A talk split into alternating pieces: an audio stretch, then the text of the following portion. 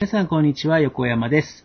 えー、今日もアドバイザーに佐々木浩一さんをお迎えしております。佐々木さん、佐々木さんよろしくお願いします。はい、よろしくお願いします。はい。え、えっ、ー、と、この何回かすいません、佐々木さん。あの、僕のだいぶこう、愚痴をですね、えー、聞いていただいて、あの、はい、まあ、あの、うちの、まあ、奥さんもですね、えー、コンテンツを聞いて、うん、まあまあ、なんていうかこう、そこで直接ぶつかるってことはないんですけども、微妙にこう空気感でですね、あの、特に前回はあの、夫婦のあり方みたいなところをお話しさせてもらったもんですから。あの、え、ちょっとまあ、こう、なんていうか、風に落としつつですね、えー、まあ、仲良くやっていきたいな、なんていうふうに思ってるんですけども、その、まあ、奥さんと話をする中でですね、えー、まあ、この対談も、えー、その発達障害の子を持っている親御さんに対してっていうところの、まあ、その主たるテーマが、えー、あるっていうところですね、再度、まあ言われまして、確かにこの最近って、あの、まあ、僕の愚痴ばっかりになっちゃってたなっていう反省もあってですね、はい、あの、もう一回こう、一回こう原点に立ち返ってですね、えー、我が家の、えー、まあその発達障害って言われている子たちと、まあ、どういうふうにこうやってきたかっていうところをですね、少しこうお話をさせていただいて、で、まあその中でこう、こうまあうちの場合はもうそれ過ぎたことですけれども、まさに今そういう境遇にいらっしゃる方も多いかと思いますので、うん、佐々木さんのコメントをもらえたらいいかななんていうふうに思ってますけれども。はい。はい。えっ、ー、と、そうすると、ちょっとまあ、長くなっちゃうかもしれないですけど、えっ、ー、と、うちの場合ですね、えー、今、長女が、え小学校6年生ということで、もうすぐ中学に上がるっていうところに来てるんですけれども、うん、えー、この子がですね、えー、生まれた時っていうのが、あのー、もう本当によくこう、泣く子だったんですよ。あの、うん、で、なんで泣いてるかっていうのがちっともわからないっていう状態で、うん、で、まあ僕の奥さんも、あの、初めての子だったものですから、あの、初めのうちはまあまあ本当にこう、お母さん業頑張らなきゃっていうことで、やってるんですけども、うん、何をどうしても泣き止まないっていう状態があって、うん、本当にあの、もう子供が生まれて間もなくの頃っていうのが、うん、えー、僕が、あの、まあ、当時からサラリーマンだったもんですから、会社から帰ってくるまで、もうずっと玄関の外で、あの、待ってるみたいな状態が結構あったりしてですね。で、その間、あの、まあ、当時アパートに住んでたんですけれども、あの、やっぱりこう、なんていうか、お隣さんですとか、あの、赤ちゃんの声っていうのも、あの、気になるんじゃないかっていうようなこともあって、うちの奥さんは相当にこうストレスでですね、で、もう本当にくたびれ果てたっていう状態で、あの、僕の帰りを待ってたっていう状態なんですね。で、僕自身もまあ家に帰って、あの、まあ仕事を明けだもんですから多分疲れてるってこともあったと思うんですけれども、まあよくですね、そのうちの奥さん疲れてるっていうところで、あの、僕のなんていうかこう、えー、そこのいたわりのない言動にですね、結構こう、まあ、えー、嫌な目に合わせてしまったっていうことも反省点としてあるんですけれども、まあまあ、あの、そんなことでこう、最初は育てにくい子だなっていうところが入り口であったんですね。うん。うん、だけどまあ、初めての子なんで、その育てにくさっていうのが、他と比べてどうかっていうのが分かんなかったもんですから、あの、まあまあ、一生懸命やる中でですね、で、ある時、あの、保健師さんが、その赤ちゃんの検診といいますか、様子を見に来るっていう、その自治体の、あの、まあ、決まり事があって、うん、見てもらった時にですね、あの、この子ちょっとおかしいですねって言われたんですよ。うん、で、まあ、すごくこう、なんていうかビジネスライクというか、うん、あの、さらっと言われたので、僕はまあ、まあ自分の初めての子だったっていうこともあるんですけど、ものすごいこうカチンときてですね、ふざけんなよって思いながら、あの、まあまあ、あの、そんなのは、あの、たわごとだと思って、うん、あんまり、あの、そこ自身を気にしていなかったんですけれども、うん、その後ですね、あの、他の子と比べてっていうところで言っていくと、うん、あの、こう、タッチをするとか、そういうこう、成長する過程で、他の子はこのぐらいの時にこうなりますよっていうところから、だんだんそういったこう標準の曲線から外れてきてるっていうことが、まあやっぱり他と比べると分かってきたんですね。で、あとまあその記憶力がすごく良くて、あの、喋り始めるのはすごく早かったんですよ。うん。なんで、まあ本当にこう、なんていうかこう、全然僕らが意識しないところで、誰かが喋ってる会話とかを、なぜか記憶していて、うん、えー、突然それをこう喋ったりとかしてですね、どこでそんなあ言葉聞いてきたのみたいなあことが結構あったんですよ。うん。うん、で、まあ、喋るのが早かったっていうのと記憶力が良かったので、僕は本当に、あ、うちの子は天才なんじゃないかっていうふうに、うん半ば真面目に思ってうんいたんですけれども、で、まあやっぱりある時ですね、えーそういったことをその保健師さんの先生とか、あの、ほまあ、ほ先生というか保健師さんにですね、お話をすると、それはちょっと気になりますねっていうことを改めて言われて、うん。で、なんでっていうところから、あの、発達障害っていう言葉もその時に初めて知ったんですけれども、うん。あの、やっぱりその育てにくい子っていうことと、あとまあその特徴ですね。えー、まあよく喋るとか、記憶力が異様にとか、なんかそんなようなことを、あの、いろいろこうやっていくと、やっぱりその発達障害って言われてる子の特徴に、まあはい当てはまる部分が多いっていうことで、それで、まあ、あの、じゃあっていうんで、えー、まあ、まだ小さかったんで、あの、まあ、だからどうってことでもなかったんですけれども、まあ、その保健師さんとか自治体の動きの中でですね、そういった発達障害の子もケアしていきましょうっていうことは一応、あの、上流では、あの、自治体の考え方の中にはあったものですから、うん。うん。そこに乗っかっていろいろこう、相談事をしていくと、うんう。ん、やっぱりそのうちの子はそういった意味で、えー、まあまだちっちゃかったので、えーグレーですねっていうことで言われたんですね。うん。で、要は、えーいわゆるその健常者というか、普通の子と比べたときに、あの、極端におかしい。あの、たまあ、今、自閉症スペクトラムって言葉がありますけれども、うん。えー自閉症とは言えないんだけれども、えー自閉症の毛がありますねと。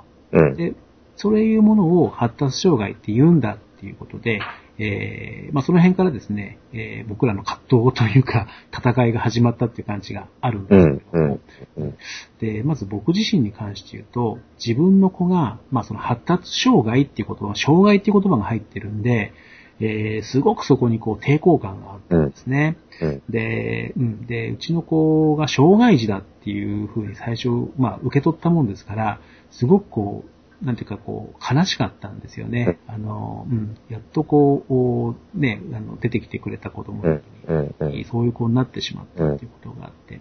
で、僕の場合は、もうその状況を、初めにこう、えー自分の中でこう消化しきれなくてですね、えーもうずっとそんなはずはない、そんなはずはないっていうことで、えーまあしばらくこう接してたんですね。うん。で、うちの奥さんは、あの、こんな子を産んでしまったっていうか、うん。子供に対する罪悪感みたいなことで、うんすごく傷ついてたんですよ。で、まあ本当にその小さかった頃っていうのは、その記憶があってですね、うん。えーなのでまあちょっと、こうここで、えーまあ聞いてる方も、うん。そういう同じ記憶の方いらっしゃるかもしれないんですうん。けど、うん。えーまずその、言いたいのがですね、うん発達障害っていう言葉は、うん。障害っていう言葉ついちゃってますけれども、うんあの、このお対談の中でも佐々木さんから何回も言われているように、うん。あの、なんていうか、今の社会システム、う多くの人が、あの、普通だと思っている社会システムから出たときに、はみ出てるからそういう名前がついてるっていうところをですね、うん。ぜひ、あの、皆さん、あの、うん、なんていうか、特殊なものでないんで、ないんだよってうん。うん。分かってほしいなっていうふうにうん言っ。てます。うん。で、あと、まあ、そのうちの奥さんもそうでしたけれども、あの、大体ね、あの赤ちゃんがいらっしゃるっていうと、えーお父さんが仕事に行くっていうご家庭が多いんだと思うんですけれども、お母さんすごく孤独だっていうんですよ。うん。これは今でも僕言われてます。あの、うん私うんがえー会社に行ってる間、もう子供と、しかもその、なんで泣いてるかわかんないまま何時間も泣いてるようなことを二人っきりっていうのが、うんどれだけ辛いかっていうことを、あの、よく言われるんですよ。なんで、まあそういう方多いと思うので、うんえっと、まずですね、ちょっとここで、えー、佐々木さんに ぜひちょっとご意見聞きたいのが、その発達障まあね、何回かこのコンテンツでも話してますけれども、その発達障害っていう名前がついたからどうだよっていうところと、うん。うん。その孤独に苛まれてる、あのーまあ、お母さんに対してですね、えー、なんていうかこう、力になるようなですね、うん。コメントというか、アドバイスを、まずちょっといただけないかなと思って、ちょっと導入部としてちょっとこんなことを、えーお話しさせてもらってますけれども、うんいかがかなと思ってますけれども。まずそうね。だから、まあ、僕は最初に浮かんだ言葉はね、うん。その、社会的なその枠組みの中にはまらないっていうことっていうのは、その、まあ、子供一人一人の側からではなくて、社会の側からのはい。価値観であるので、うん。まあ、それはまあ置いといて、はい。その、どんな症状を持っていようが、どんな特徴を持っていようが、ほら、個性であると。うん。個性なんだと。はい。いう捉え方でいいと思うんですね。うん。はい、はい、はい。えー、まあ本当自閉症だとかダウン症の子とかって、うん。その、言いますし、まあ肉体的にその、ハンデを背負って生まれてくる子もいるんだけど、あの、僕なんかよくその、プログラムの中でね、はい。その、肉体的なハンドを、ハンデを背負った人、まあ例えば片足ないとかっていうね、その、はい。レスリングのそのナショナルチャンピオンがいるんですね、アンソニー。ほいほい。ね。うん。はい。彼のことをよく紹介するんですけど、彼のレスリングのその、試合の場面を見たら一発でわかりますよ。片足であることはいが、うん。ハンデどころではなく。片足だからこそ、はい。むしろ、なんていうか有利っていうか、うーん。片足の人間にしかできない動きをするというか、なるほど。そういう動きをするんですね。へえ。だから本当あれは象徴的なその場面だなって思うのが、うん。もう、片足しかないということがはい。強みなんですよ。へえ。はい。それはその、もう、まあ、個性っていうところで、いかにその特徴をうん。活かせるかっていう話になってくるんで。もうどんなその、状態であれ、はい。それは個性で、うん。個性はうん活かせるか活かせないかっていうところが重要なんですよってことなんですね。だから誰かと比較して有利だとか有利でないとかっていうことはもう本当になくて、うんうん、自分がどういう個性を持ってるのかっていうことを。ちゃんと分かった上で、うん。その個性を最大限活かせるような、うん。そういう、その、生き方っていうのを身につけていくっていうような視点を持っていただきたい。うんそうですね。そう。で、はい親としてはね、親としてはね、その分かっててほしいことっていうのは、うん。はい。この言葉だと思うんですけど、長短同根っていう言葉なんですよ。長短同根。そうはい。で、長短って長所短所っていう意味ですよね。はい。はいこ。れ同じ根っこから出ているっていう話なんですよ。あ、なるほど。はい。そう。で、これはその、プラスであれ、マイナスであれ、うん。ただの特性でしかないと。うんうんうん。はいはい。で、それをプラスに転ずるのかマイナスになるのかっていうことっていうのは、状況の中で自分がどちらを選んでいくかっていうだけだし、うん。すべてのマイナス要因は、はい。もう強みになっていくし、強みは同時に弱みにもなりうるし、うーん。はいはい。そう。だからそこの見方ですよね。うん。そういう見方をぜひともしてほしいなっていう思うのが一つですね。はい。はい。うん。で、もう一つ、はい。あのーまあ、そういうその、まあ、いわゆる一般的な普通の子っていう、要するに特徴のない子っていう言い方になりますけど、はいはい。普通の子っていうのが、まあ普通の子は悪いっていうわけじゃないんですけど、ええもちろん。はい。そこでそのお母さんね、主にお母さんの人たちがまあ孤独を感じるっていうことですけども、こはいれ一つ知っておいてほしいことが、うん。あの、乳幼児でさえも、はい。お母さんがうん。言葉と、言葉で投げかけることですね、はい。は、ちゃんと理解してます。うーん。で、乳幼児は、その言語という意味で、言語の脳みそはまだ発達してないので、はい。言語自体を理解するというプロセスは取っていません。うんうん。そうですよね。うん。で、も言葉に乗っかったエネルギーを読み取っています。うーん。で、これは大人よりも感覚が鋭いです。うんうんうんうん大人は言語中枢が発達するがゆえに、言語に乗っかったエネルギーの方を受け取る感覚が鈍ってます。うん。なるほど。うんはいはいはい。で、乳幼児であればあるほど、言葉がわからない段階であればあるほど、これは波動で受け取ってる。エネルギーを受け取ってるっていうことになるんで、なるほど。何も恐れることなくうん。話しかけてください。おー。そうか、エネルギー。あだから話しかけて、うんちゃんと本音を問いかけて。コミュニケーションができるのが赤ちゃんです。あー、なるほど。うん。孤独に感じる必要性はないってことですね。うんうんうんうん。はい。そうか。そうですよね。そこに本当にこう、ね、なんていうか、宝って言ったら陳腐かもしれないですけれども、そこにいるんですもんね。そうですうん。で、あと、その、まあ覚えておいてほしいなと思うのは、はい。これはね、僕も聞いた話なんですけども、はいはい。お母さんのね、うん。その、目線から30センチ以内30センチ以内。はい。で、おっぱいを与えられる距離。うん。はい。ここの空間には、うん。赤ちゃんがうん。安らげるほい。波動がうん出ています。うん。うーん。はいはい。なので、うん。目線の距離を30センチ以内にしてあげるっていうことなので。おっぱいとして抱き、おっぱいあげるような抱き上げる部分ですよね。うんうん。そのはい位置に赤ちゃんの、うんその顔の位置、目の位置っていうものを持ってきてあげて、そこでちゃんとコミュニケーションを取ってあげるっていうことが、すごく大事だっていうふうに。言われています。特。別な空間だと思ってください。あそこの空間が。あ。なるほど。うん。だから、はいその、はい泣いてるっていうことは何かしらの、その訴えてるものがあるわけなんで、はい。うん。そこで、その空間にまずは入れてあげるっていうことから始まり、はい。うん。そこでコミュニケーションをぜひとも取ってほしいですね。言葉。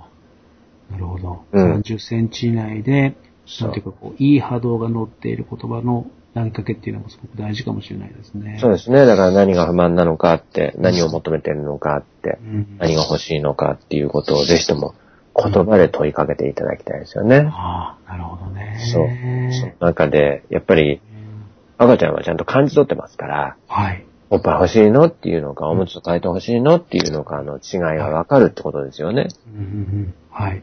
もう単純化するとですよね。うん。また、まあ、いろんな他のこともあるかもしれないですけど、はい。うん、そういったことをもう問いかけてほしいってことですよね。うーん。うんああ、なるほどね。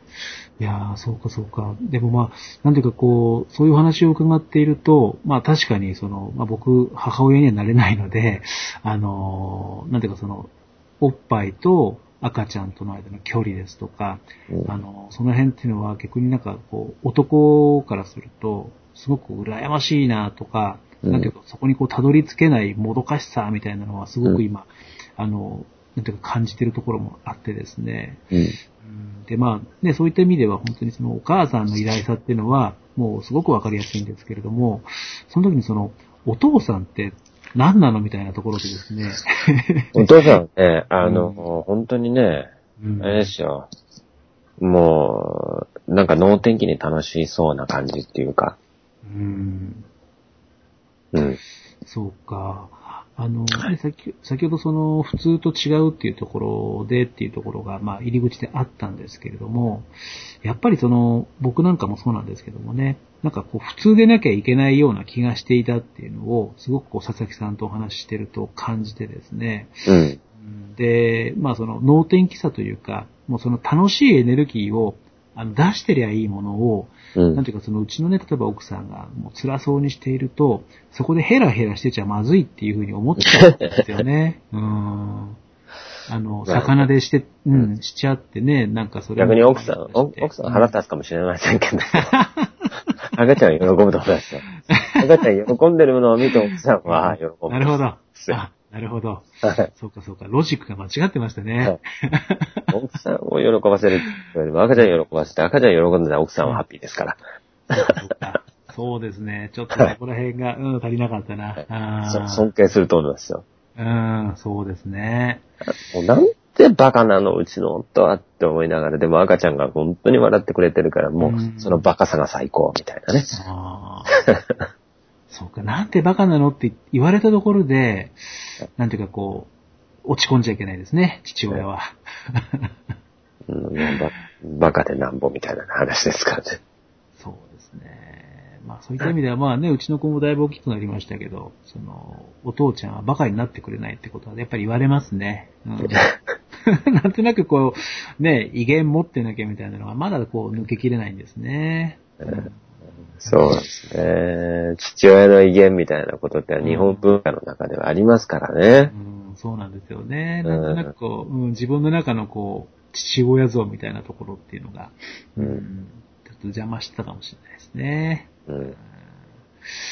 そうかそうか。いや、でもなんか今、あの、伺っていて、その、思い出しながらですね、えーお話をさせてもらってて、まあ、当時、あの、本当にうちの奥さんも話してるんですけど、もう当時の記憶がないぐらいですね、あの、大変だったっていうことをよく言っていて、で、すごく大変だったんで、本当にこう大変だったっていう記憶ばっかりみたいなところがあってですね、うんただ、写真ですとか、あの、ビデオとか、あの、うん見ると、ああ、そうかそうか、幸せな時間もあったよな、っていうふうに思い出すんですけどもね、ちょっとまだうちの場合は、その大変さっていうところがまずあったっていうのがあったので、うん、なのでまあね、たった分、その本当にこう育てにくいとか、なんで泣いてるか全然わかんないけど、みたいな赤ちゃんね、抱えてらっしゃるお母さんとかお父さんいらっしゃると思うんですけども、その、うん、投げかけるものが、その、いい波動、いいエネルギーっていうのはすごくポイントですね。そうですね。もう、はいそれし、それしか感じ取ってないからね、赤ちゃんね。んそうだから本当にね、本当にあれですよ、夫婦関係、はい夫夫婦喧嘩なんかしててね、うんあの、ちょっと気に食わないことがあったなんて言ったら、もう本当に赤ちゃんはもうそれを感じ取って不安に感じちゃったりっていうのはありますからね。ああ、そうですね。もう見事なまでにそのうん気分っていうものを感じ取っちゃうんですよ。なるほど。うん。だからまあ、あの、はい本当に、そ、そこの部分がコミュニケーションの、その、コミュニケーションのそのやり取りしてる言言語ね。その赤ちゃん、言語っていうのは波動なんだっていうことを覚えておいたらいいですね。うん、そうですね。波動っていうのはもう感情の状態です。はい。うんうんよくわかりました。いやー、なんかすごく腑に落ちますね。うんうんなんかね、もう僕も、あの、この年になるとなかなか新しい赤ちゃんっていう発想にはいかないんですけど、やっぱりまだまだ子供小さい子いますので、うん、なんかその辺は、こう、なんていうか、いつもこう、胸にこう置きながらですね、うんえー接していきたいなっていうふうに、今改めて、えー思いましたね。うんなんかあれですよ。きっとはい聞いてる人はそろそろ奥さんの話を直接聞きたいとかって思う。あのね、僕もそういう意味で、あのうんぜひちょっと佐々木さんとのおしゃべり、あの、付き合ってくれって言うんですけど、あの、うちの奥さん曰く、えええーまだ私の出番じゃない。